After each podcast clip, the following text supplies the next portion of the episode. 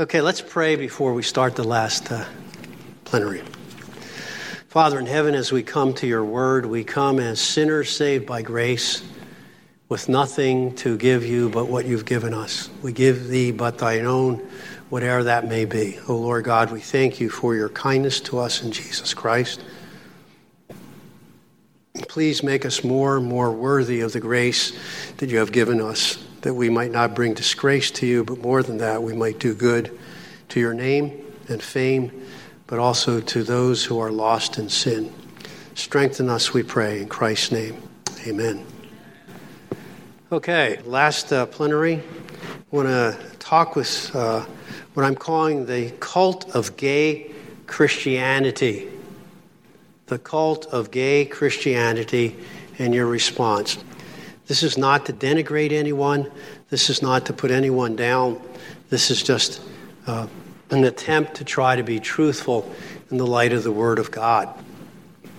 Now, we've been talking uh, about how did we get where we are in terms of the culture, the church's failure to be salt and light. We would hope that you would understand the world, the flesh, and the devil.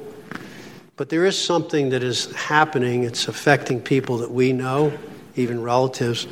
It's this whole concept that you can be a Christian and approve of homosexuality or transgender, queer, whatever. Uh, where do we stand on this?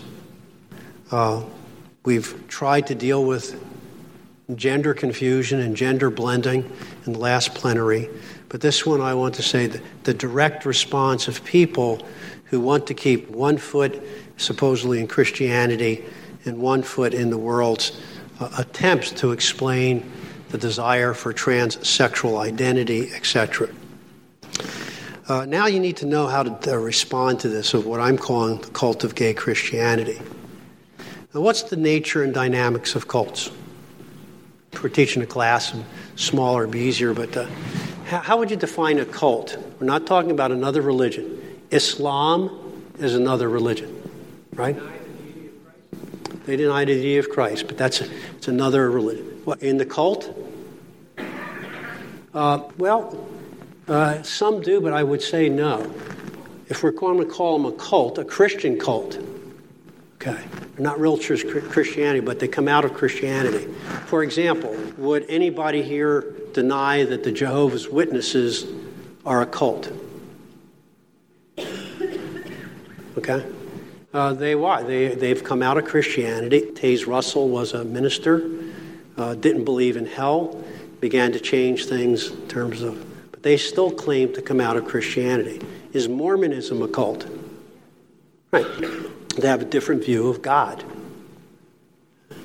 So, okay, how would you define a cult? Okay, uh, the nature and dynamic of cult is they want to rename, retain the name of Christianity, right? At least that's what Mormons they used to say in the early days. Uh, the other church is apostate. We're the only true church. Now they're trying to claim that really they're part their church. They have different theology, but etc. Jehovah's Witnesses, okay, they uh, they always seem to find me out and uh, try to tell them, you know, you deny the Son, you don't have the Father. That's what First John says. In fact, I had a young man the other day say, Jehovah's the answer. I said, Well, Jesus is Jehovah. Oh, no. I said, Really? I think Paul thought that Jesus was Jehovah. No, he did. Yes, he did. You read Ephesians, and it says he quotes the Psalms. He led on high a host of captives. Now go back to that psalm, I think it's 69, and read it and say, who's it speaking of? Jehovah. So either Paul is inspired or he's not. You can't have it both ways. So that's so. What's the structure? They have other authorities along with the Bible. Again, we're, we're celebrating, at least we were celebrating in, in uh, 2017, uh, the uh, mark of the 500th year of the Protestant Reformation. Okay? And where was the sticking point that they started with? We all know the five solas, but the first one was what? Sola Scriptura. What? Because the principle is the Bible is the final authority. And so at that time, medieval Catholicism, and still today, Catholicism has what? Three. The Bible, all agree on that, and traditions. For them, it's the councils and tradition of the church. And the third thing is what for the Catholic Church? Sacraments are part of it, but, but the third source of truth, okay, is the infallible speaking through the magisterium. So there's, the, there's your cultic form. So what do the JWs have? They have what? The Bible, Taze Russell, and whatever comes out of the Kingdom Hall. Mormons have the Bible, Book of Mormon, the Book of Covenants, etc., and ongoing revelation in the 12 apostles, who, interestingly, uh, pretty wise marketing move, okay? Remember, blacks and others were excluded from the priesthood, but, you know, after the civil rights movement, we got to change. And all of a sudden, God changed his mind after, you know, a whole century, and they're allowed into the priesthood, okay? So, so that's the, the nature of a cult. And what I'm going to argue is that that's what's happening today in evangelical circles. I don't mean to step on anyone's toe, but here's, here's modern evangelicalism. We have what? Supposedly the Bible. And, what's the tradition of men? I would argue it's the social sciences. And then ongoing revelation in terms of, etc you know, further revelations of God through the Spirit. It's not the Protestant Reformation. Sola Scriptura. So most evangelical Christians today are moving toward a cultic view of Christianity. I'm not saying they're not saved, God knows. There's even Roman Catholics that are saved. There who may be someone in the Mormon church that's actually saved, but not believing what the church teaches. Because what the church teaches is not Scripture alone, Christ alone, grace alone, through faith alone. So, evangelicals have the Bible, and now what happens is social science is beginning to replace the Bible with what? Sociology, psychology, anthropology, just as examples. So today, and that's why you're here, we're saying the Bible is sufficient, not psychology. So for most evangelicals, it's the Bible plus whatever psychology is coming up with, research, pop, or whatever. Church planting has been for 30 years run by what? Sociology. The modern church uh, growth movement was sociological to the core. And missions, I don't know if you're up on missions, missions has been affected by cultural anthropology. Because anthropology has said for almost a century and a half, we Western white Christians have no right to impose our cultural values on Africa or Asia or any other people. Now, I don't know, anyone heard of the insider movement? Most of you haven't. It's Western missiologists who are now saying to people, you don't have to leave the mosque, don't have to leave the Hindu temple. You can be a follower of Jesus Christ and not go against your culture. You can be a secret worshiper inside the mosque or inside the Hindu temple. Now, you all look puzzled, and you should. I have a CD with a bunch of Pakistani Christians on saying, in a nice way, keep your garbage out of us. If we have to die for Christ, we'll die for Christ, but we need to be faithful to the gospel. Keep your heresy away. Now, they say it nicer than me, but, you know, I'm from Philly, so I don't have any suaviter modo. I don't have any smoothness whatsoever. And then moving to Pittsburgh hasn't helped the whole situation. I got two blue collars now, one from Philly and one from Pittsburgh. By the way, uh, this is not me, but you Clevelanders can say, you know what Pittsburgh's problem is? It's a drinking town with a sports problem. That's the description a Pittsburgher gave me of Pittsburgh. We call it Heinz Cathedral. It's where all the worship and I'm serious. That and PPG Paints Arena now with the with the uh, pens. Anyway, so that's cults. And now we're having, and out of evangelical Christianity, this idea of the Bible plus social science, because social science has been telling us falsely for the last 30 or 40 or 50 years that homosexuality is genetic, right? How many have heard that argument? Okay? Yeah, that's old fashioned. Okay? But that used to be argument. And uh, here's the argument biblically that ends that. In Romans 1, Paul says it's what? Against nature. Whether that's created order or the fallen nature, but it's, it's against the natural order, okay? And it's a punishment for sin as well as sin itself. Paul says, as we said earlier in 1 Corinthians 6, such what? Were some of you, including homosexuality.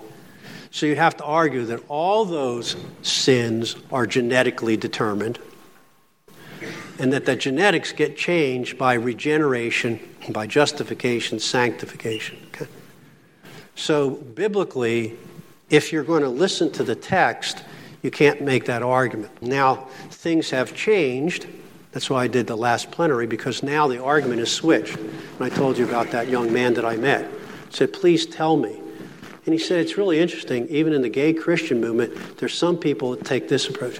Well, this is the way we were determined, the old argument, and we just have to live celibate. Either through sin or whatever, we inherited this desire for same sex attraction. And since we can't exercise it you know, biblically, rightly, we can't do that. Okay? The others are now coming around to the other argument, which is sexual identity is, they wouldn't call it this, but it's a personal preference.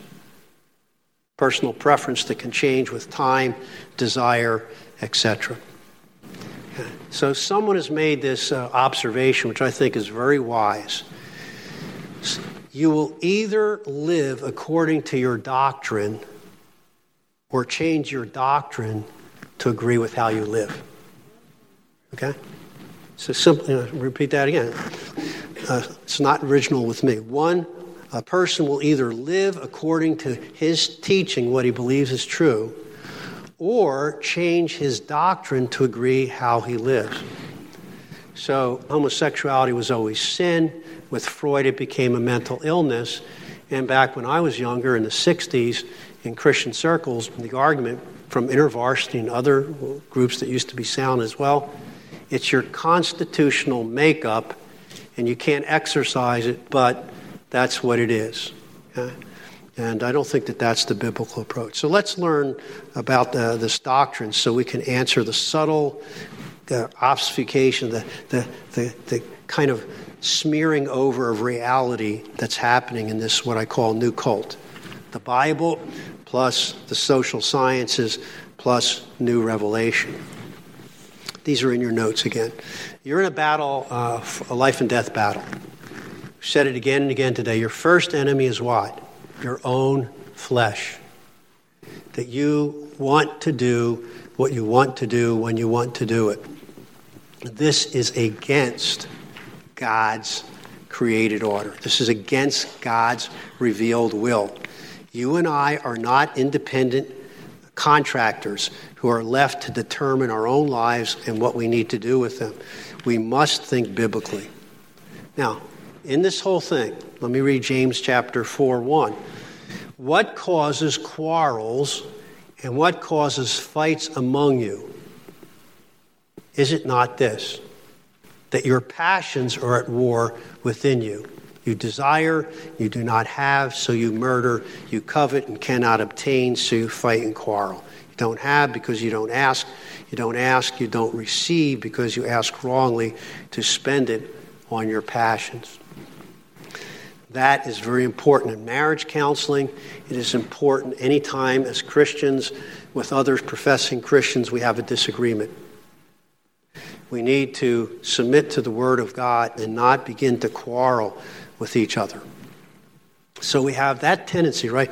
How many of you like to be right? My wife's here, so I have to admit. Let me, let me tell a story on her. This is how good she is, okay? She one day goes, You think I'm stupid? Oh, what's going, what's going on here? You're beautiful. You're the, the mother of my children. What's going on? What's, what's the. No, no, you, you think I'm stupid. So when we have disagreement, who's right? This just proves women can be logical, very logical. If you are always right, that makes me wrong. And if you're always right and I'm always wrong, that means you think I'm dumber than you. Now, how can you argue with a woman like that? she had me. And then it came. That was the that was the jab. Here comes the knockout punch. And another thing, you'd never ask me what the Bible means. No, you'd ask Jay Adams. Now, I know he's smarter than me, but you would never think that. That's why I sent her to seminary to get a master's degree, so I can argue even more with her. But bottom line is, see what I'm saying? That's my flesh. I want to be right. Okay? The second enemy, of course, is the world. And, and the world isn't, you know, we're, Tim was, uh, in his uh, thing, was talking about growing up with don't smoke, don't chew, don't go with the girls to do, right? How many of you heard that? Sort of, okay, right, okay. That's, that's worldliness, right? I'm telling you, worldliness walks around with PhDs sometime. You know what the old farmer said? Tim, Tim, I have to tell Tim this before he gets away or send it to him. You know what BS means? That's what the old farmer says, BS. You know what MS is? More of the same. You know what PhD is? Piled higher and deeper. That's what the old farmer thought of education. Okay, not against education. I've given a lot of my life to it. But the bottom line is there's a lot of what I would call ignorant PhDs walking around. Now, for one thing, my master's uh, degree uh, taught me when I went to Temple, I got that there's a lot of ignorant PhDs because I wrote papers and they'd say, I wish I could believe this, but I can't. Okay, so that woman, you know, I told you about that story. I had one guy in uh, Dr. Masari in uh, uh, developmental psychology. Dr. Masari, yes, what is it? Uh, Dr. Massari, with what you just read, that would say that Kohlberg's argument for moral development based on Piaget would mean logically that Adolf Eichmann was not responsible for the Jews that he killed. He just had a developmental problem in terms of his psychological development. So I said, gee, I never thought of it that way. We got talking later because I'm translating, literally telling you what he said. Found out I went to say, oh, a smart ass seminarian. I should have known asking a question like that. I wrote a paper for him on Freud, showing that Freud, who hated Christianity and Judaism, was into Kabbalic thinking, mystical uh, Judaism that saw symbols all through the scriptures. That's where Freud got a lot of his theory. So everything goes back eventually to a religious stance. So again, you've got the world, and, and I will say this there are a lot of PhDs who really wanted to help people but were ignorant of how to do that. So the world, uh, we could go on and on, but just the media, higher education, the courts, everything is what? Romans 12. Don't let the world what? Squeeze you into its mold. And that's what's happening to evangelical Christians who come out thinking in worldly terms. Thirdly, of course, is the devil, right? How many of you believe there's a literal personal devil? Good, you're biblical Christians. I'm glad. Okay. Here's the deal He's real, but in our circles, we don't really think of him, do we? We want to stay away from the wild, in the name of Jesus, I rebuke. Okay? The bottom line, the devil's real. He's been defeated, right? Can I get a amen for that one? He has been declawed and defanged at the cross. But, brothers and sisters, he'll try to gum you to death. If you get too close, he'll slobber all over because he still wants to eat you for dinner and he will swallow you whole if he can do that. So we have these enemies, and you need to know, and you need to be battle prepared. What does that mean? If you know anything about military tactics, uh, I've not been in the military, but I've studied some. You need to know the number, the strength, the weapons, the positions, the strategy, and tactics of your enemy. Because if you go into battle not understanding who the enemy is and where they are, you're going to be caught in what Jesus warned us against. If you're going to go fight a battle and you've got 10,000 troops, right? And you're going out to face an enemy with 20,000 troops, what are you supposed to do? You're supposed to sit down and figure out whether you can beat them or not, and if not, sue for peace. We need to face their enemies. And so I'm trying to prepare you for this because someone is going to come into your counseling room or to you as a pastor and say, Why can't I do this? Okay, you need to be constantly battle ready. You have to have a military mindset. Second Timothy 2, 3, and 4, we're supposed to think like soldiers, not civilians. We need to be fit. Okay? Why? Because our souls war against us at times. 1 Peter 2:11. You need to get your gear ready. Ephesians 6. And again, I don't want to go off onto this, but where does that armor come from? Jesus. You read that, they're all quotes from Isaiah. He gives you the breastplate of righteousness, He gives you the helmet of salvation. In other words, what Paul is saying is every day with prayer, polish and put on your armor. Because guess what? Satan is the ultimate terrorist. He's the worst jihadist in the world. And if you won't put on the armor, he'll come into your bedroom and he'll pounce on you and beat the snot out of you while you're in bed. So depression won't keep you from the evil one if you want to hide. Put on the full armor of God. And so we need to be battle hardened and wise. That doesn't mean mean. It needs to be gentle, but we need to be ready, generally and specifically in this area. So let's try to get ready. One, God defines and forbids sexual perversity in the Old Testament. These are in your notes. You can follow real quick. Grasp the original intent. We've said that. Male, female, in a lifelong relationship. God didn't invent divorce, men did. But the bottom line is God wants male and female as long as they both live. Dominion under God, Genesis 1. We're not here to vegetate, we're here to have dominion. We don't do it with the sword, we do it with the sword of the Spirit, which is the Word of God but we're to take dominion. That we are to go out and we are to confront the nations and we are to see them won to Christ. And we have to get over this mentality I think most of us struggle with. Hey, we're only going to be a few, right? We're always going to be a minority. It's not the case. When you become the majority, it can become a problem, like we saw in the Roman Empire when Constantine made, uh, instead of killing Christians, he accepted them, became one. Bottom line is there are problems, but that's what we aim for. Everyone be impacted by the gospel. B, man, grasp man's sinful perversion of the good gift. Okay, real quick survey. I might have missed some, but here it is Genesis 4. Lamech's polygamy. One ain't enough. I'll take two. Pretty nasty guy, too. Hey, you know, Cain had sevenfold.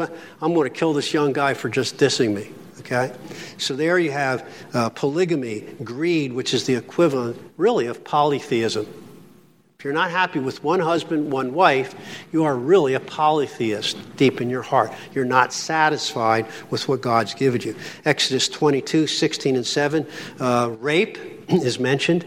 It's evil, it's a greed, it's grabbing what's not yours. Leviticus 18, 6 through 30, lustful nakedness, uncovering the nakedness of close relatives and incest. It's mentioned in the Bible. Leviticus 20, uh, 1 through 27, incest and other perversions. But very interestingly, in that chapter, it's tied to what? Pagan worship. So, you know, God wiped out the Canaanites, not because he was having an eternal bad hair day. He says, look, the, the iniquity of the Amorites isn't full. They got 400 years. But when the cup gets full, I'm wiping them out. Now, that, that's very horrible in American ears, but the fact is, God says, some people are so wicked, I'm going to flood the whole earth and get rid of them. There are some countries that are so wicked, and every country that is not bound the knee to God has died. I mean, let's face it. Remember Reteviev and Fiddler on the Roof? Great Jewish humor, horrible blasphemy. Well, if that's what it is to be God's people, let him choose someone else for a while. You know? Typical Jewish humor, but it's, it's, it's, it's, it's blasphemous. Why? God was laughing, but who died in the wilderness? we don't like the food. We don't like this. This manna. I used to think manna was bagels, but I figured that, you know, if, that, if it was bagels, it would kill you falling from heaven, you know. The bottom line is greed was there, okay, with sex as well. Numbers five, husband's jealousy. I don't know if you, that's an interesting one. I won't go into that, but remember, you've been with, you've been, you've been with a guy. No, I haven't. Yes, you have. No, I haven't. Yeah. You can't live like that, can you? So what do you do? You go down to the temple, right? Mix up the brew of the thing, drink it down. If I've been with a guy, let my thigh swell up, okay? Uh, you say, well, what are the implications? Obviously, God said she's innocent. You know, if I'm the priest and you come back the second month in a row, hey, she's been unfaithful, I'm going, dude, it's your problem. Okay? Um, so God addresses that. Husband's jealousy. Deuteronomy 22, 5, 13 through 30. Cross dressing, gender confusion, accusations of premarital infidelity. Bible deals with these things. Okay? Deuteronomy 24, man's hard hearted desire for divorce. Proverbs 2, uh, 16, the danger of immoral women. Flattery that leads to death. Uh, by the way, uh, that's as modern as downtown Cleveland today, right? Solomon standing at my window, and I saw this young guy, strong like bull. And there's the adulterous woman. Catches him, comes over. Dude, you're like an ox going to the slaughter. You don't know what she's, she's going to kill you. Okay? Yeah. Just go through that whole book with your son. Dangers of destruction. Then in Proverbs 5, in the church. People, you know, before I was converted, some of my worst thoughts sexually were in church. you know, people plan escapades in church, okay? Now it's sad we have pastors hitting on people, okay? Bottom line, okay, death and destruction wait. They're unstable. This, this, this adulterous woman, she what? Increases the faithless men. Okay? Proverbs 6 the adulterer lacks heart. His inner man or character is missing, and this results in man's and God's wrath. Proverbs 7 Solomon's incredibly vivid, the one I just mentioned. Only solution, the commands of God, instruction of godly parents. Proverbs 8, wisdom versus folly, purity versus perversity, the battle of two women for the heart and affections of the young reader. Proverbs 22 14. The mouth of the strange woman is a what? Deep pit.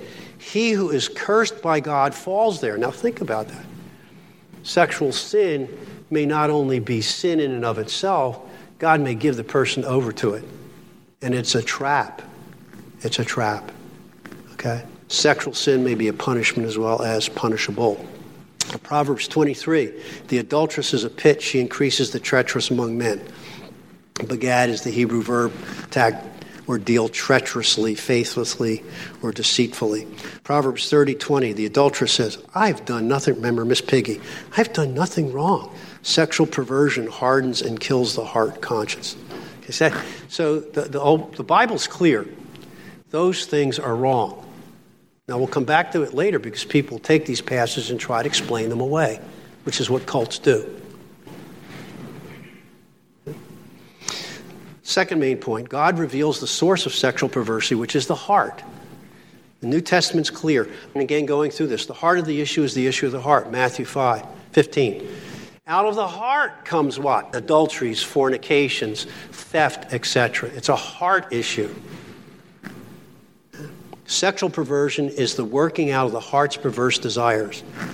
Romans 1 Sexual perversion is an increasing degeneracy, is both sin and punishment for spiritual rebellion.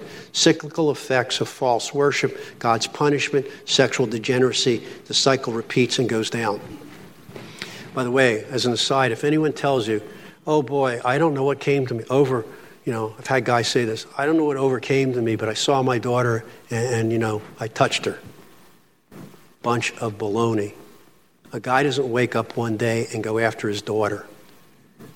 Always pornography or sexual perversion involved before that.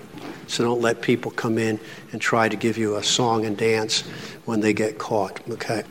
So, Romans 13, a lack of love and deeds of darkness. 1 Corinthians 5, 6 and 7, the guy caught in incest, get rid of him. 6, don't know your body's the temple of the Holy Spirit. 7, all the stuff that's instructed there about marriage. So, uh, vast stuff for you. Using others selfishly, corrupting the body, close ties with covetousness, idolatry, reviling, drunkenness, etc. So, multiple sins all involved. What's the solution? Such were some of you. You've been set apart, justified, washed uh, through Jesus. And then godly marriage and service to spouse. By the way, again, as an aside, don't let anyone give you this song and dance, which I hear often. Hey, Paul says in 1 Corinthians 7 it's better to marry than to burn. I'm burning. Get me a wife. And I look at the guy and go, forget it. You're jobless and almost useless at this point. You need to repent and trust in Christ. Don't come after my daughters because I won't let you around. You're not fit. By the way, here's the deal I've counseled for 40 some years. Being married does not guarantee a guy will stop pornography, right? Can others say it, you know, by, that you've can't?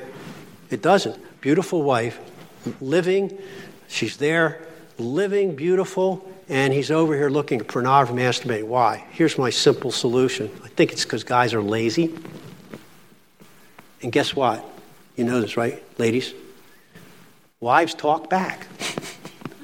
they have a mind of their own, and you got to sacrifice to love them. You use pornography, what? You can imagine that this person's in love with you, and they're not. This person's probably drug addicted, doing this to maintain a habit. There's no innocent parties, etc. So don't let anyone say, boy, if I get married, my problem of lust will go away. Okay, it's a hard issue. 1 Corinthians 10, close ties to sexual perversion with idolatry and grumbling in that generous, uh, wilderness generation. Uh, the keyed ones with the double stars are uh, extra important. 2 Corinthians 7, cleanse ourselves from everything that defiles both body and spirit, perfecting holiness in the fear of the Lord. So there's a sexual, outward, and inward aspect to this. 2 Corinthians 12 ties to sensuality and impurity. Can study these all later. Galatians 5, of course, it's the deeds of the flesh sexual immorality, impurity, sensuality, idolatry, sorcery, enmity, strife, jealousy, all these things, drunkenness, they all come from what? The heart of flesh that's in rebellion against God. Ephesians 5 3 through 14. Note well the close tie of sexual perversion and covetousness and idolatry. Sexual immorality, which is covetousness, which is idolatry. It's kind of interesting the way Paul there, through the Spirit, ties up what? Idolatry, which is worshiping the creature rather than the creator, and covetousness. Why? I want something that God hasn't given me, that person or whatever that experience. Colossians 2, philosophy, empty deception, traditions of men versus Christ. Colossians 3 5 ties between immorality, impurity, passions, and evil desires greed equals idolatry. So, again, explore that when you're trying to help a person. First Thessalonians 4 abstain from immorality, control your body, i.e., spiritual gymnastics. Failure is regretting, uh, rejecting the Holy Spirit's ministry to you. Again, I know I'm going very fast, but. Uh, 12 there 1 timothy 1.10 sexual perversion is contrary to sound healthy teaching uh, 1 Timothy 5 2. I use this and it's helpful with men. Paul says there, treat the older men as fathers, right? So afterwards, treat me like a father. Okay. Older men as a father, older women as mothers, younger men as brothers, and younger women as, but he adds a phrase. Anyone know what it is? in all purity. Why do you think he adds that? Because you're not supposed to lust after people at church. But besides that, Most people don't lust after their sister, do they? I usually say, not incest does happen, but typically, what happens, right, in a family? She's not a woman. She's your sister. What do you do to your sister? You poke her in the eye, you trip her, you give her an elbow, you know, you treat her like. But then someone messes with her, th- then you kill them, right? Because you don't lust after what? Your sister's what? She's your sister. And I think Paul's saying that. And I, and I tell that to guys, and this has helped some guys to change. And I'm throwing a lot of extra stuff in, but I may never come back again, so you need it. Um, if you don't lust after your sister, you shouldn't what? Lust after somebody else's sister. Right? Think about that. You want your wife raped? Now, my wife, I should let her tell, but she's been flashed twice. It's not a pleasant experience. You don't want that to happen to your wife. You don't want that to happen to your daughter. You don't want that to happen to your sister. And bottom line is, in pornography, that's somebody's sister. Okay, now, I tell guys, there's only two kinds of women in the world. And you know what they usually say? Yeah, good looking and bad looking. No, no it's only two kinds godly and ungodly. What do you do with the godly? You protect them. What do you do with the ungodly woman? You back in backwards like, like Noah's sons and what? Say, here, put something on. I can't talk to you like that. I usually, that's my wife's job. I sic her after the girls that aren't dressed properly. Hey, hon, need to go to talk to that young lady. She's going to get in trouble. Right? We did that with one gal. She did get flashed by her teacher at school, sending the wrong signals. Okay? So, so again, sisters in all purity. Hebrews 12, sexual pornography can have ties with bitterness and godliness. We had an elder's wife we had to discipline. She committed adultery. It wasn't sec- it was sexual, but it wasn't sexual in nature. You know why? She was so angry at her husband. She said, I want to make him hurt. And she said, I know. If I commit adultery, That'll grind them. Now, here's the bitterness. And I'll pick somebody of an ethnic, a field worker, that she knew that the husband would not like ethnically. So, bitterness, okay, can be tied to sexual issues. You committed adultery? Fine. I'm going to show you. I'm going to go out and commit adultery too. See? Sexual, yes, but it's the issue is bitterness. Okay? So, um, uh, Hebrews 13, marriage is to be undefiled. Uh, God judges the sexually impure. James 4, spiritual adultery and pride, coveting, quarreling, pride, and friendship, uh, kind of with the world, sleeping with the enemy.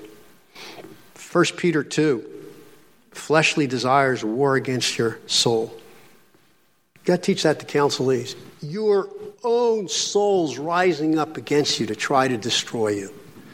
You have to fight that through the power of the Holy Spirit. First Peter 4, 6, 1 through 6, rather. You must battle your sin and the world's temptations, sensuality, lust, drunkenness. There's a lot of rich material here for you to study. Second Peter 2, Jude 5 through 23, description of heretical teachers, their pride, arrogance, and often what? Sensuality. I trained a, an uh, AG, Assembly's pastor once, and his wife, good friends, and uh, they told it in their circles they had to counsel some women. I hate to say this, but we're passed from evangelist to evangelist. Sex slaves within the church. Okay? So, uh, again, heretical teachers, that happens even today. I can name you famous names. There's a name that if I mentioned, you would know who his father was, a pastor, Western Pennsylvania, is doing jail time because he was hitting on what he thought was a 15 year old girl, and the internet turned out to be an undercover agent. Famous names that you would know that are now out of the ministry. Why? Because they're hitting on people in their congregation. That is so horrible to not only commit adultery as a shepherd, but to pick on your own sheep. Okay, so again, that's, that's part of that. Uh, Revelation 2, 12 through 17, Numbers 31 with the Balaam thing. And again, there was, you think that, that we have problems now. Thyatira, There was a woman who thought she was an apostle, Pro- I should say, prophetess rather, and she was sleeping around. And God said, I gave her time to repent. She won't repent. Guess what? I'm going to put her on a sick bed with everybody who she has sexuality with. So you think your church has problems? Corinth, you know, it was, it was not squeaky clean. This, first of all, this is again another side. This whole stuff about we got to get back to the apostolic church. The apostolic church. It was pure then. Are you kidding me? Ananias and Sapphira? Corinth? These churches in the book of Revelation that were real churches there in Asia Minor, it was a mess. It was a mess. And as uh, Tim Passman pointed out in his thing, God still calls them saints. I'm giving you time to repent. Okay? So there it is. There's the whole thing. The Bible summarizes here's sexual perversion, and, and here's the source it's the heart. Okay? So here's the summary again your flesh, 1 Peter 2 11 through 12, self worship rather than worship of God. The garden still impacts us uh, versus the study of the first great commandment. Love of the creature more than the creator. Study the second greatest commandment immorality versus purity, the seventh commandment, covetousness versus contentedness, the tenth commandment, violations of the others, bitterness versus peacemaking, the sixth commandment, rebelling against and ignoring parental guidance and sweet submission, the fifth commandment. We could go on and on, all of the commandments. That's the flesh desires, and we have to put that to death. The world lures, Proverbs, the pressure to conform to the seductions of evil men and women, teen culture, hip hop, sexting, pornography. I mean, I got 14 year old girls come in. I, my wife gets all the girls now and women and kids. But uh, we, were, we were having a 14 year old girl in a Christian school that was doing what? Taking pictures of herself and putting them up on the internet. Okay? That's what we're talking about today, even in Christian homes. Uh, masturbation is on the rise. Women are masturbating almost as much as men now. Women are hooked on pornography as almost as much as men. This is equality. equality in sin, okay? The bottom line is the flesh, okay? The world lures. Uh, don't conform to its demand, and the devil. He's real, the ultimate terrorist. We need to pray like a roaring lion. He seeks to devour us. Now, real quick application in closing. Uh, now you know the enemies of your soul and the core of sexual temptation. Secondly, you can rejoice that Jesus has defeated all. Can I hear all? All three of your enemies. You've been nailed to the cross and no longer live. I no longer live, but Christ lives in me. That's what Paul says. That's true of you if you're a Christian. The world's been defeated and he rules over the battle as king for you. Remember Ephesians 1 is raised from the dead, made head over the church, and all things. All things, seen and unseen, Jesus is Lord. He is King right now. The world hasn't got the memo, but God sent that message in the resurrection and the glorification of Jesus Christ. The devil is cast down and no longer can accuse you. D Day is here, V Day is coming. It's around the corner. Even so, come, Lord Jesus. Uh, we now need to know how to fight until he called home or Christ returns, as we sung this morning. Now we must return to the Bible and end with this for the tactical instructions, okay? God's view is unambiguous. Okay, I know most of you believe that. Creation is the paradigm one man, one woman for life. The Old Testament's legislation is clear. Sexual perversion most often carries capital punishment. It's serious business. Today, we don't execute people, we excommunicate them. And by the way, it's interesting. People should fear excommunication more than being executed by the state. Because Jesus said, Don't fear them that can kill the body, but can't what? Kill the soul. You know who you're supposed to fear? Not Satan, it's God, right? After he's killed the body, can throw body and soul into hell. That's who you should fear. That's the Lord God, okay? Uh, it's clear. The New Testament shows this. Sixthly, you need to have answers to the sub- subtleties of the movement's arguments. And I'll just do them quickly. You're going to have to study this on your own so we can do the Q&A. Genesis 18 and 19. They will argue with you homosexuality is not the sin. It's rape and violence and being non-hospitable. That's the argument that they're using is that no, homosexuality was not the issue. The law violence in, uh, secular law, right? If you rape someone, that's bad. But if you rape them at gunpoint or knife point, it makes it worse. Do you see the point? Violence only ups the nature of the crime, it doesn't change the crime itself. So, rape is wrong. I mean, anybody here think rape is okay? Rape is never okay. But violence only makes it worse. So the argument that, uh, well, it's not homosexuality, just that's the problem at the, you know, they weren't saying, come out here so we can rip these guys off and get money from them and not be good hosts. They said, send them out so we can have sexual relations with them. Okay? And so uh, homosexuality is wrong. It's wrong in the law. It's wrong historically. And to try to explain that away doesn't work. Genetics will be the argument. We talked about the Romans 1. Homosexuality comes from and increases rebellion against God and is contrary to nature, phusis. Uh, the gospel is the antidote. 1 Corinthians 6, we see that again. A woman have to argue the genetic connection for all sins.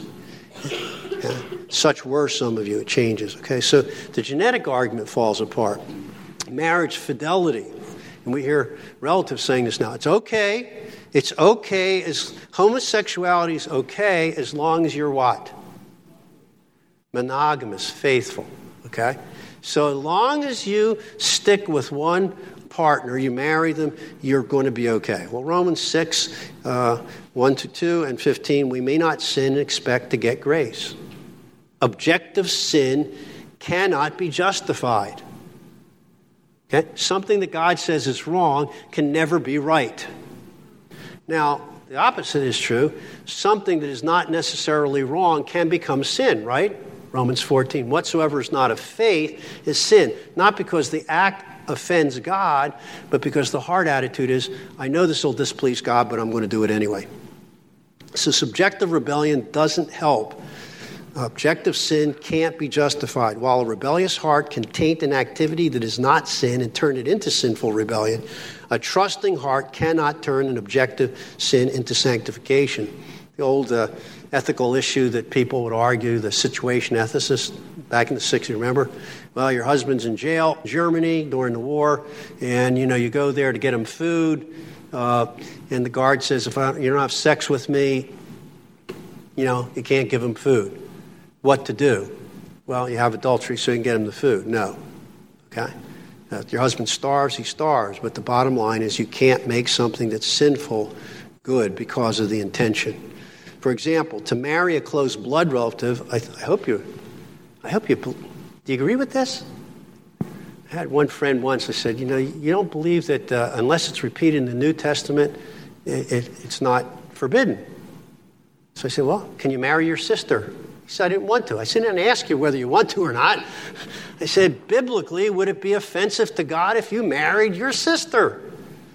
He came back later and go, well, I guess to be consistent, you have to say I was wrong. But, you know, he's an extreme dispensationalist, and he argued that, you know, unless it's repeated in the New Testament, it's not valid for us, okay? Uh, anyway, so that's another argument for another time. But to marry blood relatives is sin, Leviticus 18 and 20. So to marry one's sister or mother is wrong, period. End of sentence. Fidelity to this forbidden relationship does not alter the sin. So if I'm, if I'm in a homosexual marriage, in quote, it doesn't make it right, even if I'm loyal. I mean, obviously, if you're loyal to Satan, loyalty is a good thing, but not to Satan. See, so the logic is, is falling apart. 1 Corinthians 5. Now look at the Westminster Confession of Faith, chapter 24 4.